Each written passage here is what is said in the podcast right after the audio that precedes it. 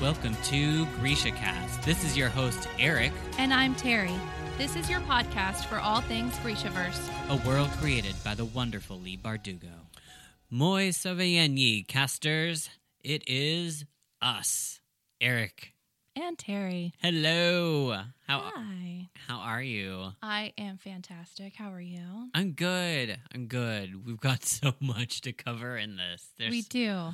there's so much that happened um, in these chapters. It wasn't exactly like full of action, but so much kind of like story based, and I'm excited to get covering. And um, anyways, did anything happen this week? Anything exciting? I don't know about exciting. Yeah, You know, we're back to normal schedule after the holiday. So Yeah. school has started for the kids and work's back up. And I work at a college. So classes are starting there, registration. So we are getting back to the busy schedule after the holidays. well, that's good. Did you um, do any resolutions? Um, I didn't. Typically, I say I'm going to say no more. Yeah, That's a that's a big thing I'm working on is saying no. Uh, but no, I didn't make any formal resolutions. I'm just going to keep being my awesome self. there you go. That's easy for you though, you're awesome. Thank you. That's awesome. So, um, yeah, I didn't really do any either. I the one thing I have done actually is um, Leigh Bardugo's little thing um, she that I mentioned last week, which is doing the um, the prod- productivity sprints. I've been Oh, having you kept doing that? yeah, I've been having fun doing it. I've been making sure that like if I haven't been doing the productivity sprints, I've been at least working in my art journal at least once a day, which has been awesome. So it's just like I've been taking like 15 or 30 minutes out of each day and just relaxing and doing some of my art journal. Well, that's good that it inspired you. Yeah, it did. I, I I'm I'm really happy with it. And I'm having fun. I'm doing um this um distressed um painting and it's kind of neat. You have these sprays and you like I don't know, it's kind of Oh, I saw the card you did. Yeah, it yeah, was yeah. really cute. Yeah, I'm having so much fun with that. So, Good. We need more hobbies. we do absolutely, and um, yeah. So it's it's been a good start. Good start to the year. Um, anyways, so let's get started with um, a recap of last week. Pretty much, we went back to Os Alta, and um, we well, that was the very end of it. Um, we went to Os Alta, and the biggest things that happened were that we found out Alina is going to definitely head the second army by the king's orders, even though he doesn't believe that she can do it. Um, he kind of is, you know, weak and just is kind of thinks. I, I believe still thinks she's kind of like a traitor since he doesn't know her well. No, and the end of um, the last reading was just the king making all these decisions. Yeah, and um, and then also Nikolai is going to head the first army, so that's good for him, and we love Nikolai. That is, especially since he wants to take over. Hell yeah. Well, love him. Hashtag Nikolai, amazing. so, um, going right on into chapter 13, where we started, Alina returns to the Little Palace, which she hasn't been to in a very long time. No, but it makes her realize that she missed it a little bit too. Yeah, I love that. I love that she reminisced about it. it's not completely negative. No, and um, one thing that she did notice was it was just um, there weren't as many Grisha as there had been. So, got a little quote here. But not everything was as it had been. First Army soldiers were stationed around the grounds, rifles on their backs. I doubted they'd do much good against a force of determined heartrenders, Squallers, and inferni. But the message was clear the Grisha were not to be trusted. So that's just kind of that puts us in a place where we haven't been before. I mean, it's showing that really a lot of the Ravkans and especially the the royalty, like they're not trusting the Grisha because of the Darkling. Everybody is like freaked out by them now, and that's just new. Yeah, that kind of goes along with what we learned in the last chapter when we came Yeah, into the city that um, that there is we're kind of anti Grisha at the moment. Yeah, and it's definitely proven here while while when she actually enters the little palace, she sees how there's not many at all. And um, she's got a big big job ahead of her. Um, so they enter the hall, um, the Golden Dome Hall, first, and are greeted by the Grisha. And as I said, they see there. She notices it's a lot. There's fewer than there used to be, especially compared to how it was when we first started reading and when she first enters in the very first book. It's just filled with Grisha and now it's it's just very different there's not that many but of course they're still all huddled up together in their separate groups no one's um mingling They're still in their cliques. Yep, they are.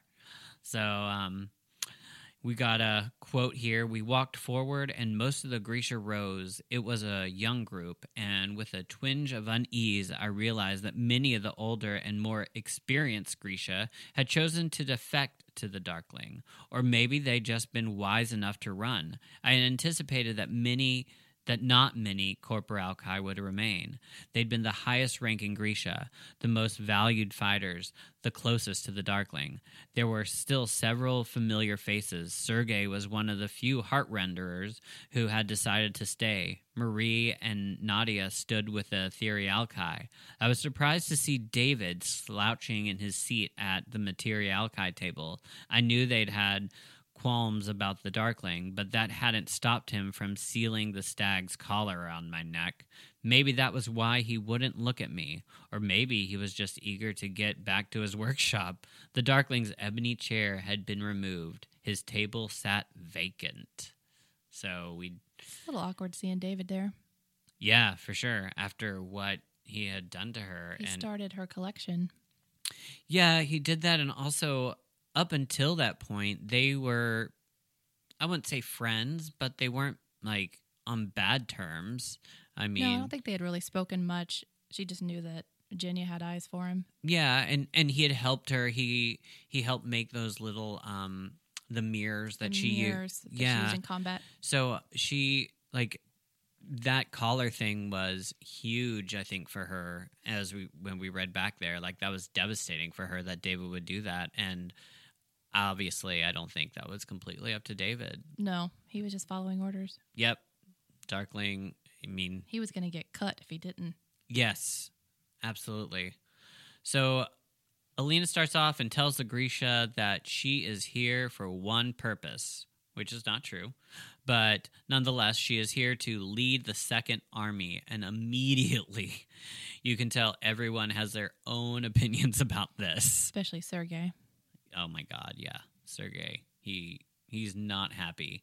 Um, he he thinks that the Cor- Corporalki should lead the second army because they are the highest ranking Grisha. And Because it was just the way that they did things that was a tradition.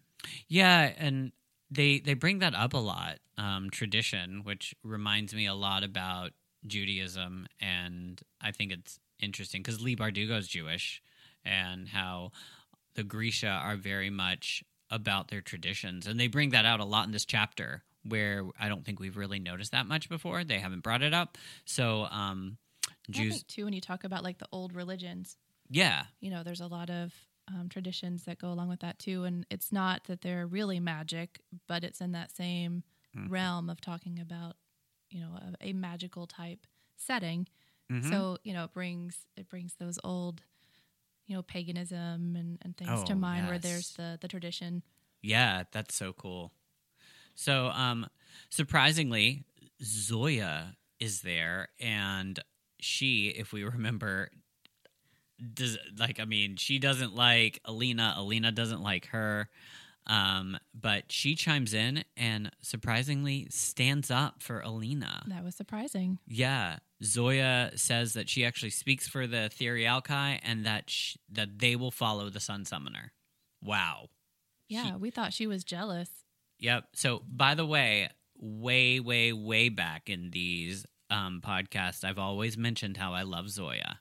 So, You have. It was Yep. a little bit of a spoiler alert, so I knew she was going to well, turn the corner. there's reasoning, and she's just she's a very cool character. We we learn a lot about her. And sorry about the spoiler. No, it's okay. Okay, It's going to happen. it is. I the don't. big one was good, so Yeah. we're good. So uh, exactly. I'm not gonna do like there's.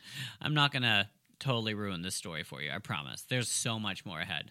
Um, so the problem here is not all of the Etherealki agree with Zoya. Um, some Grisha are bitching that she's only been a Grisha for a year. And some say that she might still be on the Darkling side because she shared his bed. Um, and everyone's just bitching, bitching, bitching. um, it's just They all got things to say. they do. It's a bitch fest up in there. Um, Sergei smirk and wise ass comments really throws her over the edge. Um, and they all begin to piss Alina off, and she decides to give them a little bit of a lesson.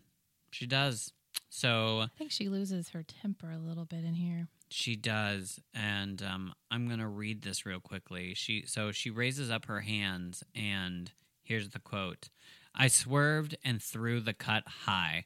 A resounding crack shook the room. The Grisha screamed and backed away, crowding against the walls. Daylight poured in through a jagged fissure above us. I'd split the golden dome open like a giant egg.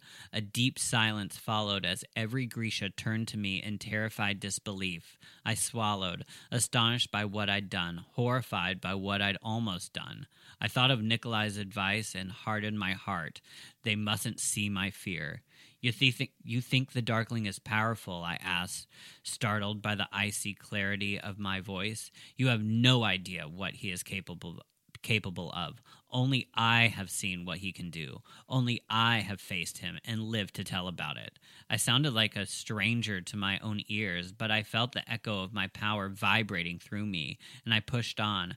I turned slowly, meeting each stunned gaze. I don't care if you think I'm a saint or a fool or the Darkling's whore. If you want to remain at the little palace, you will follow me. And if you don't like it, you will be gone by tonight, or I will have you in chains. I am a soldier. I am the sun summoner, and I am the only chance you have. Boom. And there you have it. Yes. Like mic drop. Come on. That I, I love that because it's her first time like really standing up for herself. And she deserves that. It is. I mean, we knew that she was kind of feeling herself, you know, when she got more of the power with, you know, her collection starting. Yep. Um, but I, I feel like she's she's losing it a little bit. She's holding it together, but she's you know now strong enough to finally stand up for herself. It it might not have the uh, the poise and the yeah. and and the soft approach that Nikolai has, but well, you she's got her own way. you bring up a good point there. Um, the fact that I mean, we do have to remember she now has the new the fetter. She's got she's got the new the new forever bangle. So she's got new power, and that I kind of forget about that sometimes. So you know. That's just maybe that's part of this too. I mean, she's gaining some confidence, but also, I mean, it's I think striving for she's striving to get more power and Yeah, it's made her more powerful. it's made her more powerful and now so she's it's given her some more power. right but now she might want to be controlling it and like i mean she can't control it but you know just Maybe it's controlling her a little too much. that too you know i mean they do say like power can overwhelm you and overtake you That's why you're only supposed to have one yes and not be greedy. Right. And that's where this whole Morozova's like amplifiers are a mystery to this whole realm. I mean, the fact that you can do that. Um, or maybe it's not even that you can't do it, it's just the rule that you You're can't. supposed. You're not supposed to. because this is what happens. ding, ding, ding. You Here we got it figured out. Yep. So Alina, of course, after this like um wonderful line, her putting her foot down, makes a very dramatic exit and just goes into the war room with Mal. And here is where we are going to do a little performance for you. Um, we know you guys like these, so um, we're going to call this one Scene One. And I am going to be playing Mal, and Alina, uh, um, Terry is going to play Alina. So, if you'll give us just a second, we are going to get ready. So, curtain up.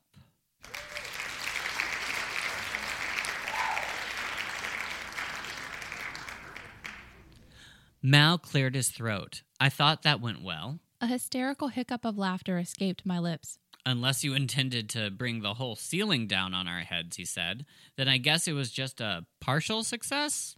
I nibbled my thumb and continued pacing. I had to get their attention. So you meant to do that? I almost killed someone. I wanted to kill someone. It was the dome or Sergei, and Sergei would have been a lot tougher to patch up. Not exactly, I admitted. Suddenly, all of the energy went out of me. I collapsed into a chair by the long table and rested my head in my hands. They're all going to leave, I moaned. Maybe, Mal said, but I doubt it. I buried my face in my arms. Who am I kidding? I can't do this. This is like some kind of bad joke. I didn't hear anyone laughing, Mal said. For someone who has no idea what she's doing, I'd say you're managing pretty well. I peered up at him. He was leaning against the table, arms crossed. The ghost of a smile played over his lips. Mal, I put a hole in the ceiling. A very dramatic hole. I let out a huff somewhere between a laugh and a sob. What are we going to do when it rains? What we always do, he said. Keep dry. So, end scene. um, and I love that part. Um, I love all these parts. Um, just because you know, especially reading her words, Lee's words are great. And um, as I've said many times before, it is instead of me trying to sit here or me and Terry try to figure out a way to discuss it, sometimes it's best we just read what she wrote because it gets the point across so much easier and just so much better. Um, so, anyways, we had a lot to just kind of went on. I mean, the discussion that they had, and um, yeah. So, carrying on, um, one of the servants asks Tamar to find out whether or not Alina will be staying in the Darkling's quarters. So that's huge. And weird. Yes. And she doesn't want to, but figures she kind of needs to, kind of has to. Um, to assert herself. Yeah, which um, is just kind of weird, you know? It is weird. It is. But one thing that was fascinating me is I've always wanted to know what the Darkling's quarters look like. Um, and I was really kind of excited when they when they explained it right here. They're kind of sexy. So um and here it is. The chamber was hexagonal, its dark wood walls carved into the illusion of a forest crowded with slender trees. Above the huge canopied bed, the domed ceiling was wrought in smooth black obsidian and spangled with chips of mother of pearl laid out in constellations. It was unusual it was an unusual room and certainly luxurious but it was still just a bedroom. The shelves were empty of books the desks and dressing table were bare. All his possessions must have been taken away probably burned or smashed to bits. I suppose i should have been glad the king hadn't torn the entire little palace down I walked to the side of the bed and smoothed my hand over the cool fabric of the pillow. It was good to know that some part of him was still human, that he laid his head down to rest at night like everyone else. But could I really sleep in his bed beneath his roof? Yeah, and that's that's that's weird. I mean, that is weird. It's just, I mean, sleeping in the same bed of somebody that tried to kill you, own you. You've, just, yeah, that you've been through all of these horrifying things with. Yeah, but also it, it's weird to think of such a main character, a dark character is just like us. Like, I mean, he's got a bed to sleep in. I mean, I'm sure, like, I don't know. What does he think about before he goes to bed? I mean, maybe he's had a hard day and he, like, lays his bed down, like, lays down in bed and lays in his pillow and he's just like, ugh. Thinks his little darkling dark thoughts. Yeah. Or just, um, can't sleep well. Maybe I'll count some sheep. count some Volcra. Count, yes, exactly. Count some Volcra. Um, okay, so moving on, we've got um, another scene, scene two. This one, I'm going to play the Darkling, and Alina is going to play. I mean, sorry, Terry's. Wow, I already turned you into Alina. Terry is going to play Alina. So, um, scene two, and curtain up.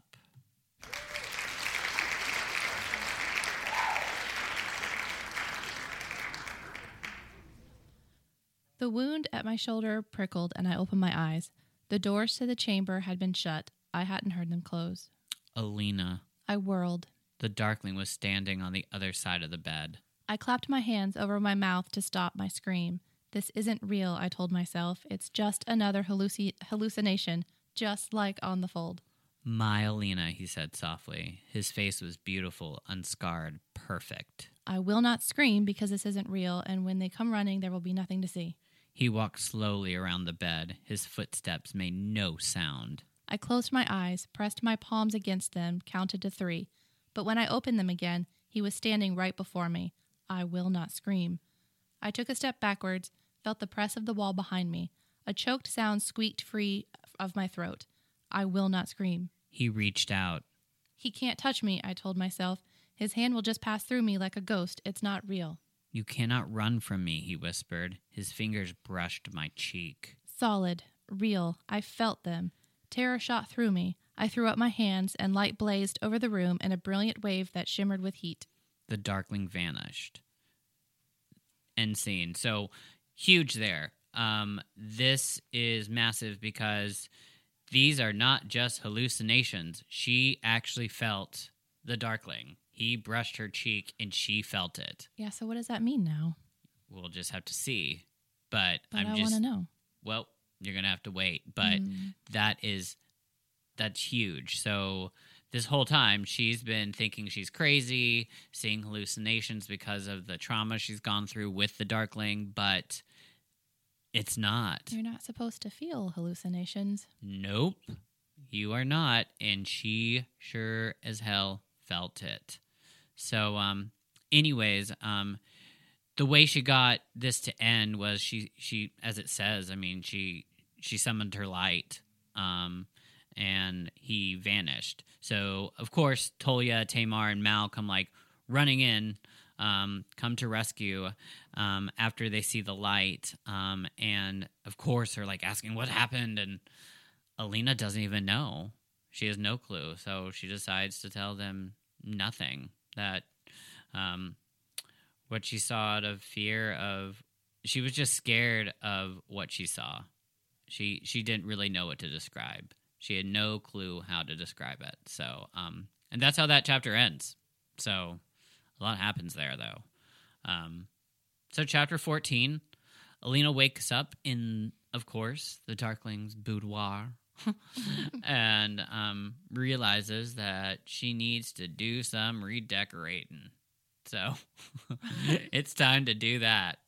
Um, so, here's a quote This room was just too depressing to wake up in. It was strange to think that I was actually in the Darkling's chambers, that I'd spent the night in his bed, that I'd seen him standing in his ver- in this very room. Enough of that. I threw off the covers and swung my legs over the side of the bed. I didn't know whether the visions were a product of my imagination or some real attempt by the Darkling to manipulate me, but there had to be a rational explanation for them. Maybe the nichevo'ya bite had uh, infected me with something. If that was the case, then I'd just have to find a way to cure it, or maybe the effects would wear off with time. Um, yeah, so it's just she's trying to figure out.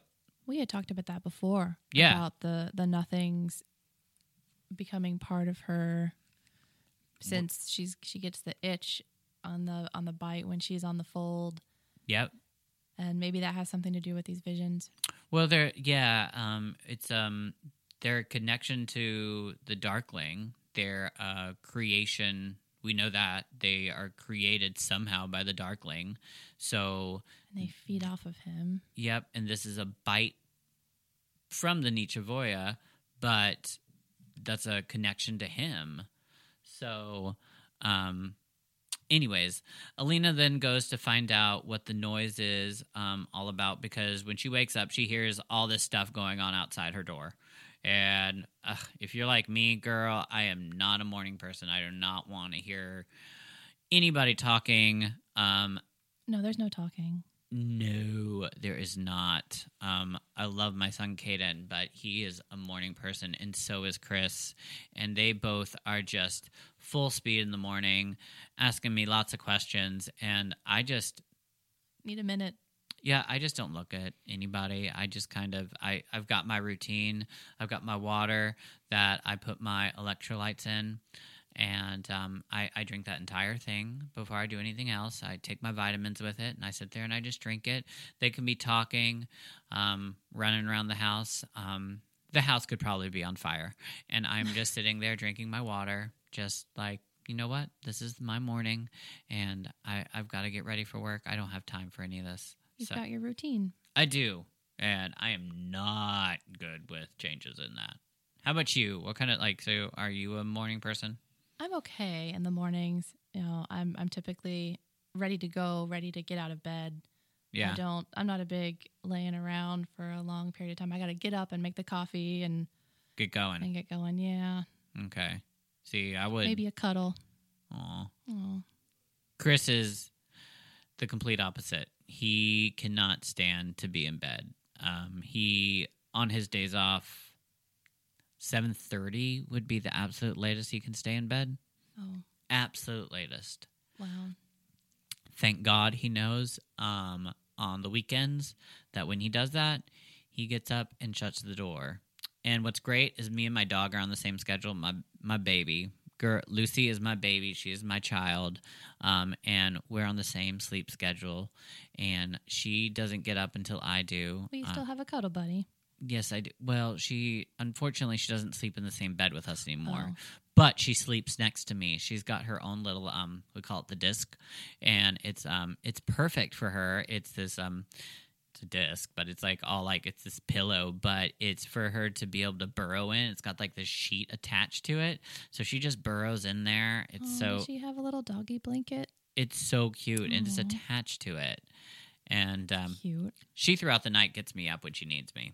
She does. She um she's really good at it too. She'll start whining or she'll lick my hand, and um I know that she's um she wants to. She's got me trained. She does. I have the most amazing pit bull, y'all. She is amazing. She's the best. She really is. Terry can even ad- admit to that. She's just the sweetest thing. She is.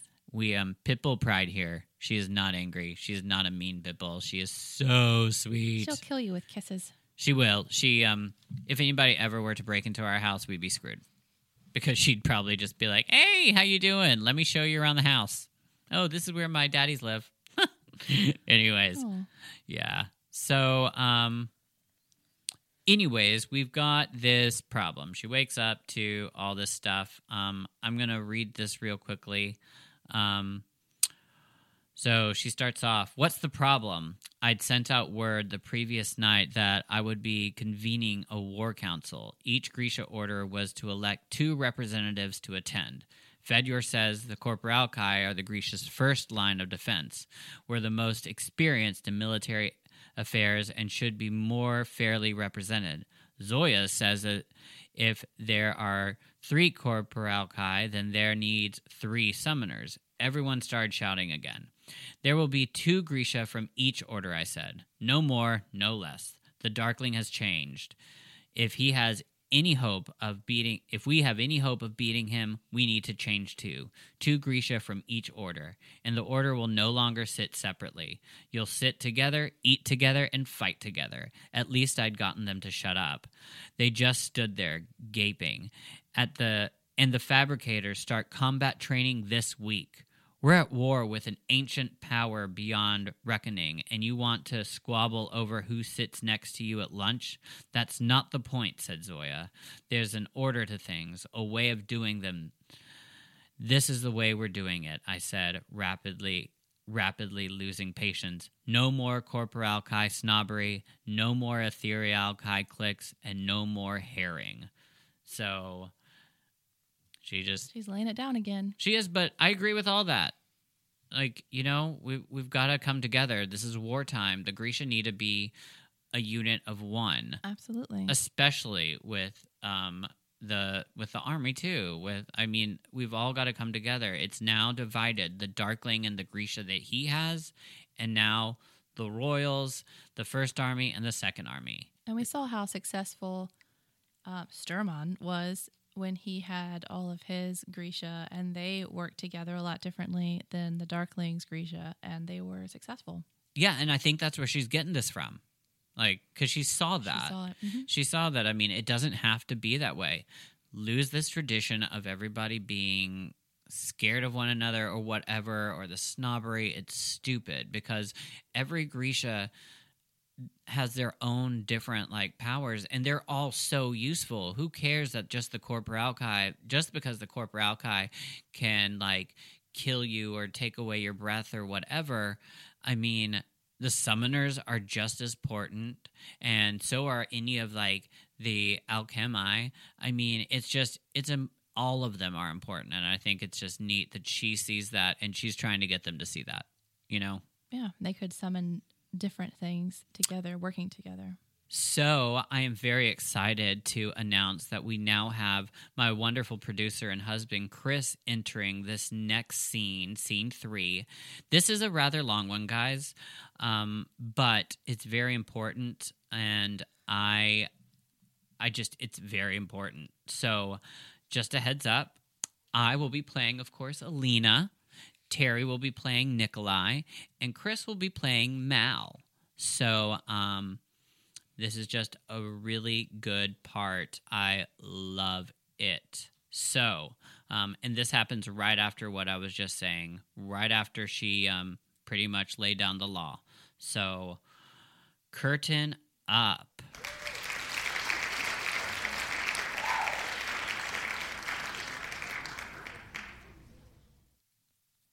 Nicely done, he said. Today shall be forever remembered as the date of the great herring decree. He stepped inside and closed the door behind him. Not the smoothest delivery, though.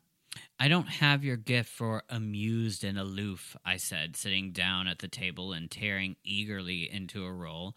But grouchy seems to be working for me. A servant rushed forward to bring me a cup of tea from the samovar. It was blissfully hot, and I loaded it with sugar. Nikolai took a, a chair and sat without being asked. You're really not going to eat these? he said, already piling herring onto his plate. Revolting, I said succinctly. Nikolai took a big bite. You don't survive at sea if you can't stomach fish. Don't play the poor sailor with me. I ate on your ship, remember? Sturmhond chef was hardly serving up salt cod and hardtack. He gave a mournful sigh. I wish I could have brought Burgos with me. The court kitchen seemed to feel that a meal isn't complete if it isn't swimming in butter. Only a prince would complain about too much butter. Hmm, he said thoughtfully, patting his flat stomach. Maybe a royal gut would lend me more authority. I laughed and then nearly jumped at the as the door opened and Mal entered. He stood when he when he saw Nikolai. I didn't realize you'd be dining at the little palace, moi tsarevich. He bowed stiffly to Nikolai and then to me. You don't have to do that, I said. Yes, he does. You heard Prince Perfect, Mal said, and joined us at the table. Nikolai grinned. I've had a lot of nicknames, but that one is easily the most accurate. I didn't know you were awake, I said to Mal. I've been up for hours, roaming around looking for something to do. Excellent, said Nikolai. I've come to issue an invitation. Is it to a ball? asked Mal, snagging the remaining bit of roll from my plate. I do so hope it's to a ball. While I'm sure you dance a magnificent waltz, no. Boar have been spotted in the woods near Balakirev. There's a hunt leaving tomorrow, and I'd like you to go. Short on friends, Your Highness? And long on enemies, replied Nikolai. But I won't be there.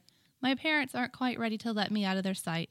I've spoken to one of the generals, and he's agreed to have you as his guest. Mal leaned back and crossed his arms. I see. So I go gallivanting off to the woods for a few days, and you stay here, he said with a meaningful glance at me. I shifted in my chair. I didn't like the implication, but I did have to admit it seemed like an ob- obvious ploy. Too obvious for Nikolai, really. You know, for two people with a love eternal, you're awfully insecure, Nikolai said. Some of the highest ranking members of the First Army will be in the hunting party, and so will my brother. He's an advent hunter, and I've seen for myself that you're the best tracker in Ravka. I thought I was supposed to be guarding Alina, Mal said, not running around with a bunch of pampered royals. Tolya and Tamar can manage while you're away, and this is a chance for you to make yourself useful. Great, I thought as I watched Mal's eyes narrow. Just perfect. And what are you doing to be useful, Your Highness? I'm a prince, said Nikolai. Being useful isn't part of the job description. But, he added, when I'm not lazing about being handsome, I'll be trying to better equip the First Army and gather intelligence on the Darkling's location. Word has it, he's entered the Sikurzoi.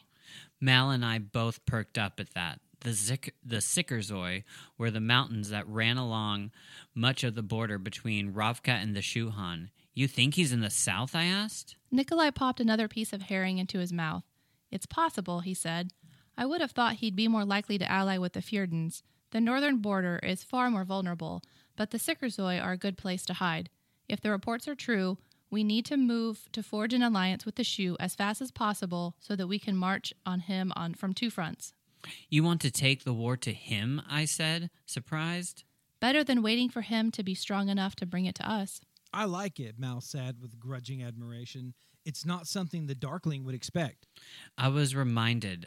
I I was reminded that while Mal and Nikolai had their differences, Mal and Sturmhond had been on the way to becoming friends. Nikolai took a sip of tea and said, There's also disturbing news coming out of the First Army. It seems a number of soldiers have found religion and deserted. I frowned. You don't mean. Nikolai nodded. They're taking refuge in the monasteries, joining the Apparat's cult of the Sun Saint. The priest is claiming you've taken pris- you've been taken prisoner by the corrupt monarchy. That's ridiculous, I said. Actually, it's completely plausible, and it makes for a very satisfying story. Needless to say, my father is not pleased. He flew into quite a rage last night, and he's doubled the price on the Apparat's head. I groaned. This is bad. It is, Nikolai admitted. You can see why it might be wise for the captain of your personal guard to start forging alliances within the Grand Palace. He turned his keen gaze on Mal. And that, Oretsev, is how you can be of use. As I recall, you rather charmed my crew, so perhaps you could pick up your bow and play the diplomat instead of the jealous lover. I'll think about it. Good boy, said Nikolai. Oh, for saint's sake. He just couldn't leave well enough alone, could he? Watch yourself, Nikolai, Mal said softly. Princes bleed just like other men. Nikolai plucked an invisible piece of dust from his sleeve. Yes, he said. They just do it in better clothes. Mal. Mal stood, his chair scraping the floor. I need some air. He strode out the door, all pretense of bowing and titles forgotten. I threw down my napkin. Why do you do that? I asked Nikolai angrily. Why do you provoke him that way? Did I? Nikolai said, reaching for another roll. I thought about sticking a fork through his hand. Don't keep pushing him, Nikolai. Lose Mal, and you'll lose me too. He needs to learn what the rules are here. If he can't, then he becomes a liability. The stakes are too high for half measures. I shivered and rubbed my hands over my arms. I hate it when you talk like that. You should just. You sound just like the Darkling. If you ever have trouble telling us apart, look for the person who isn't torturing you or trying to kill Mal. That will be me. Are you so sure you wouldn't? I shot back. If it got you closer to what you want, to the throne and your big chance to save Ravka, are you sure you wouldn't walk me up the gallows steps yourself? I expected another of Nikolai's flip replies, but he looked like I'd punched him in the gut. He started to speak, stopped, then shook his head. Saints, he said, his tone somewhere between bewilderment and disgust. I really don't know. I slumped back in my chair. His admission should have made me furious, but instead I felt the anger drain out of me. Maybe it was his honesty, or maybe it was because I'd begun to worry what I might be capable of myself. We sat there in silence for a long minute. He rubbed his hand over the back of his neck and slowly got to his feet. At the doorway, he paused. I'm ambitious, Alina. Alina. I'm driven, but I hope, I hope I still know the difference between right and wrong. He hesitated. I offered you freedom, and I meant it. If tomorrow you decided to run back to Novyi Zem with Mal, I'd put you on a ship and let the sea take you. He held my gaze, his hazel eyes steady. But I'd be sorry to see you go. End scene. So I know there was a lot there, but as I'm sure you can tell, listeners, that's a lot of really important stuff. We got a lot going on there. We found out a lot about what their plan is, and it's a smart plan, I think. Um, definitely. And um, yeah, we're just going to see a lot to come. We're getting closer and closer to this war, um, and haven't physically seen the Darkling in a while. So, you know, they're getting their peeps together, figuring all this out, and, you know, And maybe it really was a good excuse to separate Mal away from Alina. Yeah. So uh, this is one of my favorite parts because I get to see a character I haven't seen in a while. Alina kind of goes on a scavenger hunt to go find Bagra. Yes, she wants to find out where she is, and so and she's, she's excited to see her. yes, of course. She hasn't seen her since Bagra helped her escape, um, and of course, and she really didn't need to do a scavenger hunt. She just goes to her hut and finds her in her usual place, and of course, it is steaming hot in that place. Ugh, I couldn't deal with it. I'm No, it sounds really gross. Yes, it does. But um, as it's written, Bagra is very cold natured, so she likes the heat. Cold blooded. Yes. Um, Alina asks about um, what the Darkling did as punishment to Bagra after she meets her, um, um, and the punishment for helping her escape. And it, she says, "What did he do?" So she says, "What did he do to you?" She gave a dry laugh. Less than he might have, more than he should. So it's an interesting reply. We don't know yet, but um, Bagra wants to see the collar.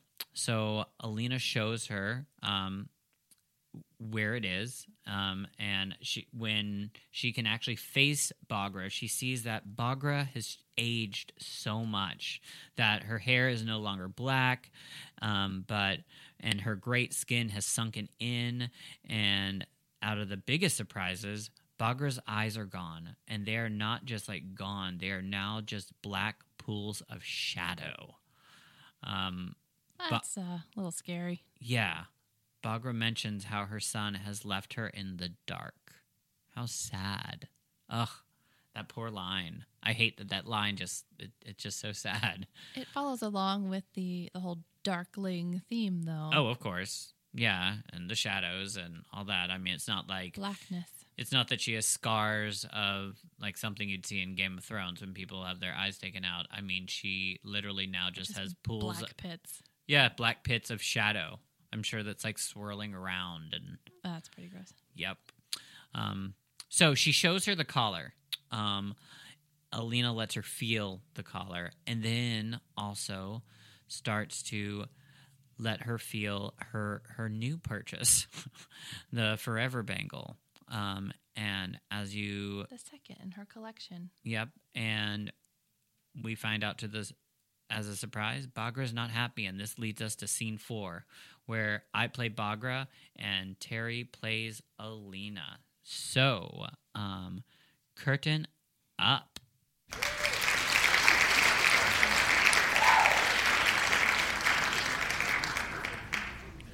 What have you done, girl? Her words gave me hope. You know about the other amplifiers. I winced as her fingers dug into my wrist. Is it true, she asked abruptly, what they say he can do, that he can give life to Shadow? Yes, I admitted. Her hunched shoulders sagged even further. Then she cast my arm away as if it were something filthy. Get out. Bagra, I need your help. I said get out. Please, I need to know where to find the firebird. Her sunken mouth trembled slightly. I betrayed my son once, little saint. What makes you think I would do it again? You wanted to stop him, I said hesitantly. You. Bagra pounded the floor with her stick. I wanted to keep him from becoming a monster, but it's too late for that, isn't it? Thanks to you, he is farther from human than he's ever been. He's long past any redemption. Maybe, I admitted, but Ravka isn't beyond saving. What do I care what happens to this wretched country? Is the world so very fine that you think it's worth saving? Yes, I said, and I know you do too. You couldn't make a meat pie from what you know, girl. Fine, I said, my desperation overwhelming my guilt. I'm an idiot. I'm a fool. I'm hopeless. That's why I need your help. You cannot be helped. Your own your only hope was to run. Tell me what you know about Morozova, I begged. Help me find the third amplifier. I couldn't begin to guess where to find the firebird, and I wouldn't tell you if I could. All I want now is a warm room and to be left alone to die. I could take this uh, this room away from you, I said angrily. Your fire, your obedient servant. You might feel more like talking then. The second the words were out of my mouth, I wanted to take them back. A sick wave of shame washed over me. Had I really just threatened a blind old woman? Bagra laughed that rattling, vicious chuckle. You're taking to power well, I see. As it grows, it will hunger for more. Like calls to like, girl. Her words sent a spike of fear through me. I didn't mean it, I said weakly. You cannot violate the rules of this world without a price. Those amplifiers were never meant to be. No Grisha should have such power. Already you are changing. Seek the third, use it, and you will lose yourself completely, piece by piece. You want my help? You want to know what to do? Forget the Firebird. Forget Morozova and his madness. I shook my head. I can't do that. I won't. She turned back to the fire. Then do what you like, girl. I'm done with this life, and I'm done with you. What had I expected? That she would greet me as a daughter, welcome me as a friend? She'd lost her son's love and sacrificed her sight, and in the end, I'd failed her. I wanted to dig in my heels and demand her help. I wanted to threaten her, cajole her, fall to my knees, and beg forgiveness for everything she'd lost and every mistake I'd made. Instead, I did what she'd wanted me to do all along. I turned and ran. So that really, to me, shows the biggest part of Alina's power, um, the way that I mean, powers affected her, um, being mean to Bagra like that. I mean, just An old blind lady. yeah, old blind lady, and someone that's helped her. I mean, and I don't think she meant it, obviously, but it just came out. I mean, she just She can't help it. no, because she's she's driven by this power that she's driven by this unknown thought that this third amplifier is going to bring all of this together somehow. That it's going to make this not this dream, but you know, help destroy the Darkling, um, and help bring Ravka back together, help destroy the fold. She feels that this is the only way, but she doesn't. She has no clue. Um, when we go back to like thinking about the picture that they look at and they're trying to decipher what this arc means. I mean, they have no clue about this Firebird, um, and no one knows. No one even knew before then that these were real or that they were amplifiers. Um, and only Bagra, I think, and the Darkling knew more about it because they are amplifiers and um, know the most about them. So, Well, like Bagra was saying, um, you know, she's taking to power.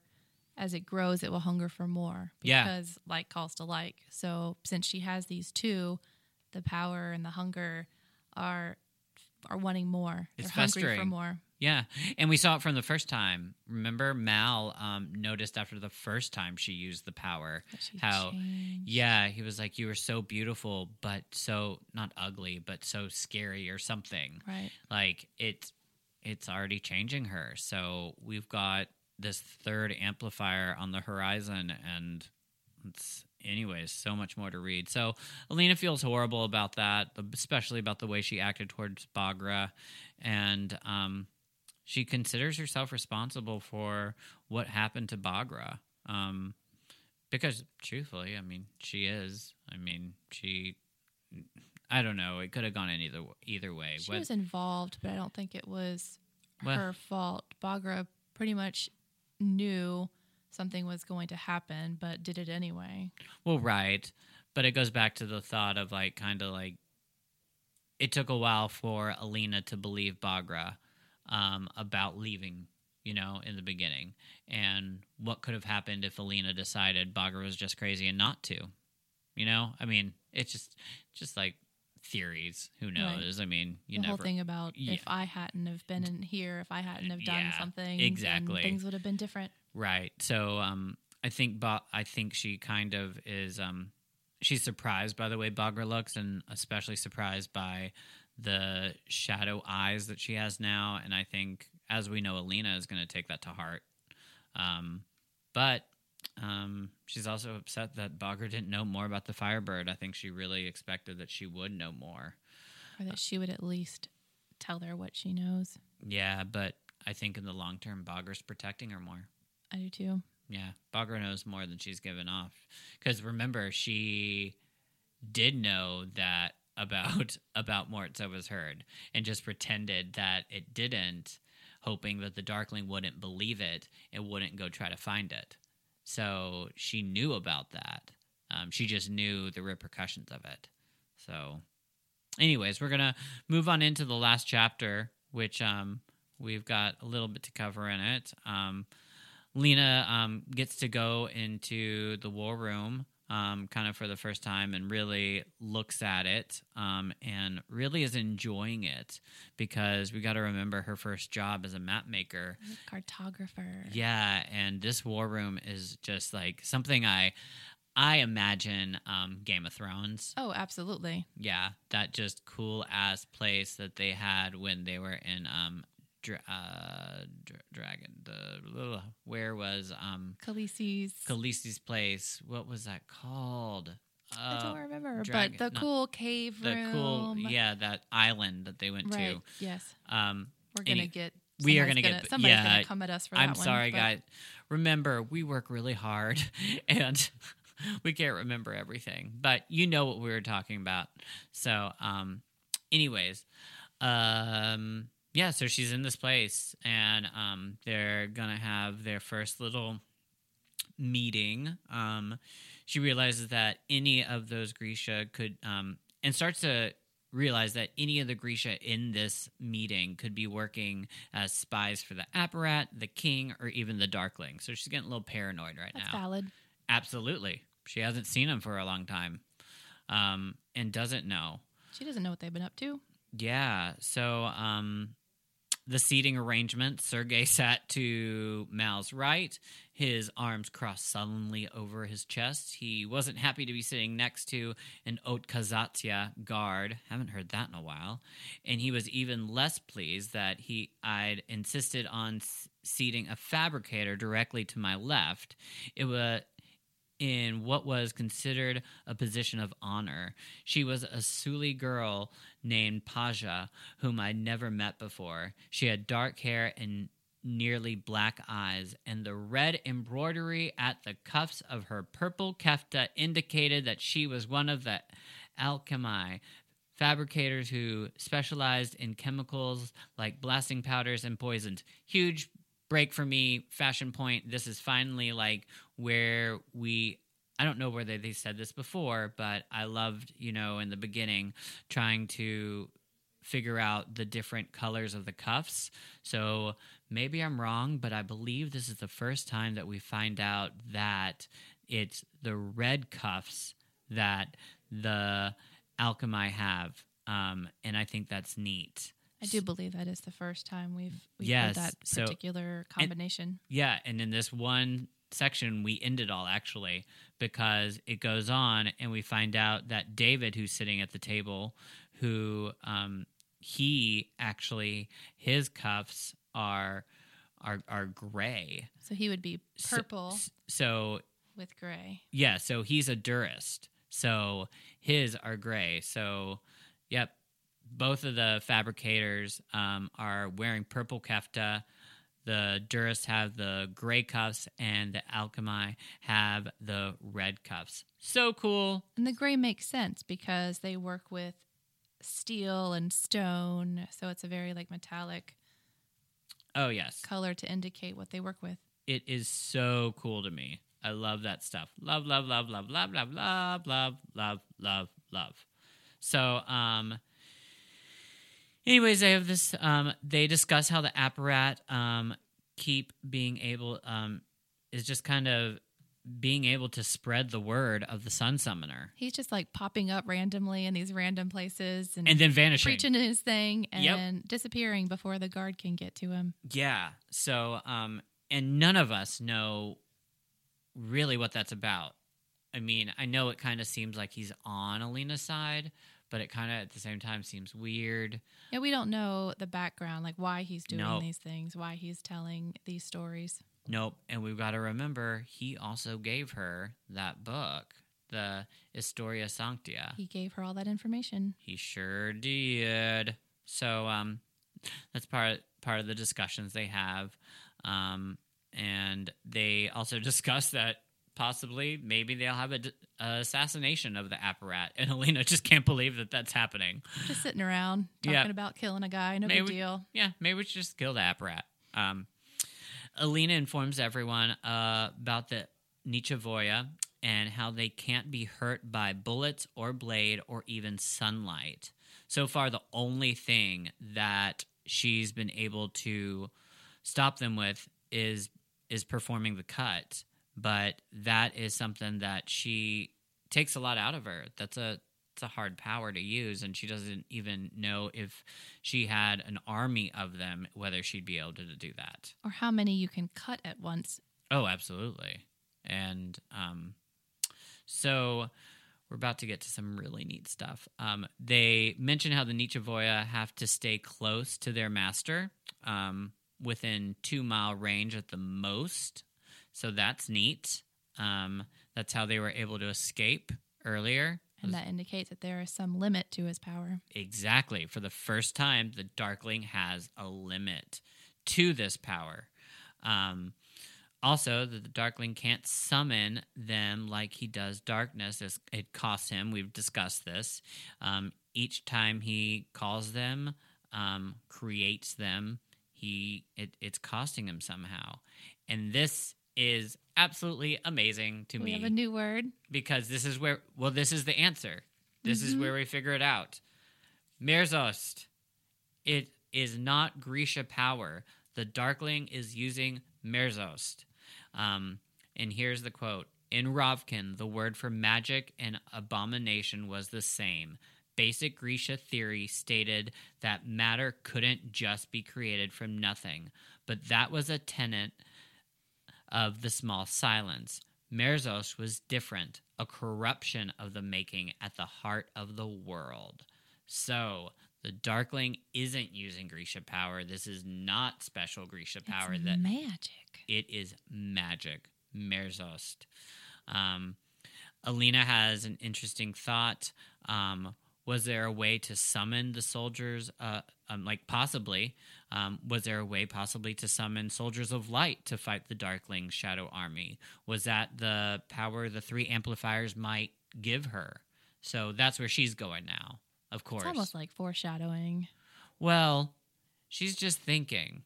Like she's like I mean she's she's just thinking here. So um and you know, she everybody's just trying to figure out how can you destroy this darkling and now they finally got the answer. It's Merzos, but that that's something that is it's not good. Um Um, now they got to deal with that in a different way. yeah. So, fast forward a little bit. Alina gets up early the next morning to send Mal off on his little um, galloping trip with um, Prince Vasili, And, and she couldn't kiss him goodbye. yep, and the other royals for this beautiful hunting party. And um, Alina then takes Tamar to meet Botkin. Um, miss him.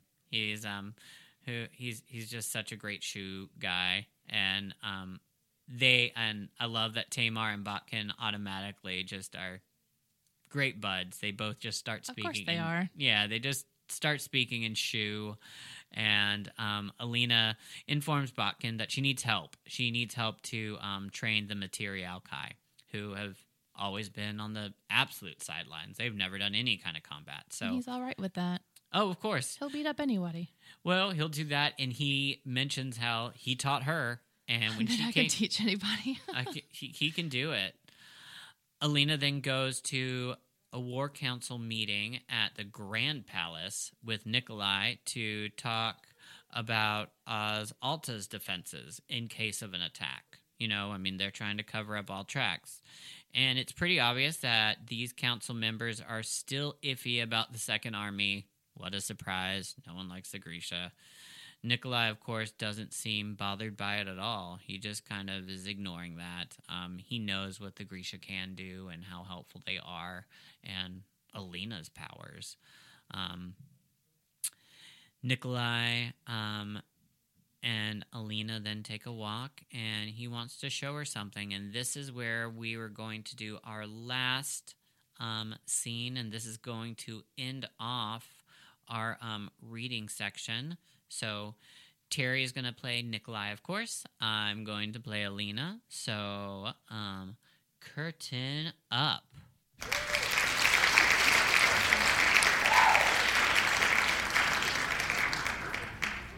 Nikolai had stopped on the gravel path halfway down to the lake, and I joined him there. He pointed to a strip of beach on the far shore, a short distance from the school. I want to construct a pier there, he said, Why? so it can rebuild the hummingbird. You really can't keep still, can you? Don't you have enough on your plate? He squinted out at the glittering surface of the lake. Alina, I'm hoping we can find a way to defeat the Darkling, but if we can't, we need a way to get you out. I stared at him. What about the rest of the Grisha? There's nothing I can do for them. I couldn't quite believe what he was suggesting. I'm not going to run. I had a feeling you'd say that, he said with a sigh. And you? I said angrily. Are you just going to fly away and leave the rest of us to face the Darkling? Come now, he said. You know I'm I've always wanted a hero's funeral. He looked back at the lake. I'm happy to go down fighting, but I don't want my parents left to the Darkling's mercy. Will you give me two squallers to train? They're not gifts, Nikolai, I said, thinking of the way the Darkling had made a present of Genya to the Queen. But I'll ask for volunteers. Just don't tell them what it's for. I don't want the others to get discouraged or for, or start vying for places aboard the craft. And one more thing, I said. I want you to make room for Bagra. She shouldn't have to face the Darkling again. She's been through enough. Of course, he said, then added, I still believe we can win, Alina. I'm glad someone does, I thought dismally, and turned to go inside. And that is it. End scene. And that is it for our reading portion. I hope you all enjoyed it. Um, we had a lot going on, um, but I, I'm not gonna say that I'm I'm I'm happy that we did it that way. I'm glad we did those scenes. I think those bring a little bit more life to this podcast, and um, we enjoy doing them. But please feel free to um, let us know what you think. Absolutely. Of course, if Anytime. I know that people like quotes, um, so this is just adding a little bit more drama to the quotes. You know, us taking parts. So we are ready now, I guess, for for something coming up, and um, we've got Grisha Cast news.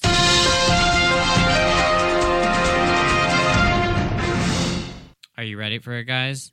Leigh's off Twitter and Instagram pretty much. Boom. we don't have anything this week. We really don't. We've got pictures, fr not of casting, but just of the actors and actresses, um, but nothing that is confirmed. I'm. I try not to do rumors, so I'm not going to do any of that. Um, we've already discussed how um, it should be coming out at the end of 2020, but um, yeah, that's about it um, for Grisha Cast News. We didn't have a lot go on this week. Um, yeah, so listener thank yous um, on Instagram. And please, I love you guys, but I'm horrible at names and speaking and reading. So, you, you're like, doing the best job you can do right I now, aren't am. you? So, it's made just for you. so I mean, it give me a break here if I butcher your name and you realize it to you. Just realize from the from my heart, I love you. I'm just who knows. Um, so um, this is Parima Donna, and um, I wanted to say something else because the first part of that looks like it's spelling Purim, which is a Jewish holiday. So, but I realized when I read more that most likely it's Purimadonna. So, like purr, maybe as a cat. I don't know. But I love it. Um, thank you so much for being a listener. Thank you for your comments. Thank you for loving us. Thank you for just commenting and listening and um, giving us your feedback. On Apple, I'd like to thank Sally Beth. Thank you so much. We love it. Um, and everybody, please, please, please, please go to um, Apple if you can and comment and rate us. That is going to help us out tremendously. Um, it it's just where we get to see it and it's going to help our ratings go up. I know there's a way to do it on Spotify, but that truthfully is um, hard for us to get any of the inf- I don't even know how to get the information and what we really need is actually more of it to be from Apple.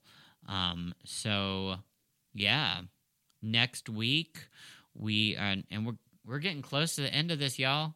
So um, next week we're going to be covering chapters 16, 17, and 18. Usual, and it's going to be our usual. It's going to be covering about 50 pages.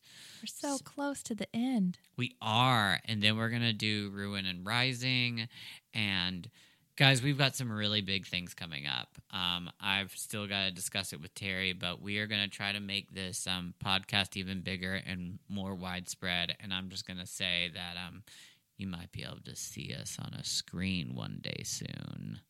Ooh, podcasting it. So that is in the works and something that we're going to discuss um, because supposedly that will help. Um, tell all your friends that love Grishaverse. I know that we are a small fandom, but at the same time, we're a big fandom. But get the word out.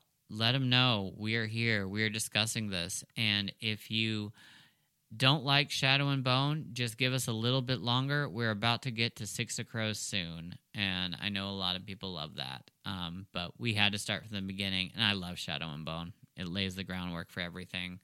And, um, yeah, I'm I'm super super super excited. And by the way, found this um sticker finally on Amazon of it's a Six of Crows sticker, but I found it and actually put it on my um water bottle. And um, Oh. yeah, it, it's not easy to find a lot of um, Grishaverse merch, just because the show hasn't started. Um, there's just not a lot out there yet. There's some stuff on Etsy. Yeah, there's some independent work Yeah, on Etsy. but I'm excited to see how this is going to blow up when it does end up airing. Um, yeah.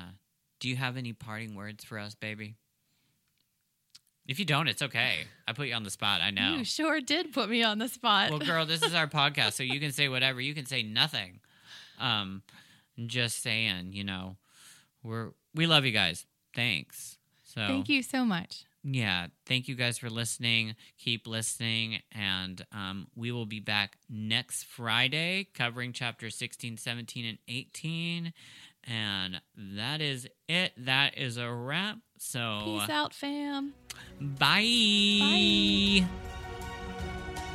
This has been Grisha Cast. You may email us at grishapodcast at gmail.com. Follow us on Instagram at GrishaCast, Twitter at Grisha Podcast. and on Facebook at Grisha Cast.